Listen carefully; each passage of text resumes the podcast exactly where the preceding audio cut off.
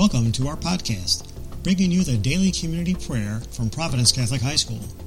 We are located in New Lenox, Illinois, and invite you to join us every school day and pray with us. Now, here is today's prayer.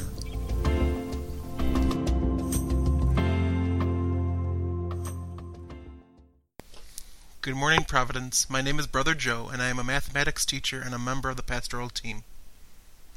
Dear God, as I sat down to write this prayer, many thoughts and ideas came streaming towards me in what I should pray about. From the joys of just being on Kairos to struggles juggling everything together. But one thought pushed through, especially as we near the Christmas season. It is in this time of year that I can openly listen to Christmas music.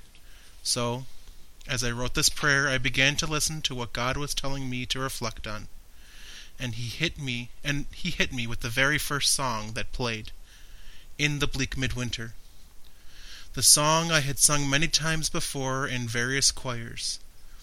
The song is based off of a poem by the english poet christina rossetti. Throughout the song the settings of the nativity is set and we are taken into the story. By the end of the song the carols become more introspective and ask themselves what can I give him, poor as I am? If I were a shepherd, I would bring a lamb. If I were a wise man, I would do my part. But what I can I give him, give my heart. So, God, my prayer is this that you help the Providence family and myself come to know in this approaching Christmas time that we all ha- that all that we have to do is give our hearts to Jesus as a gift.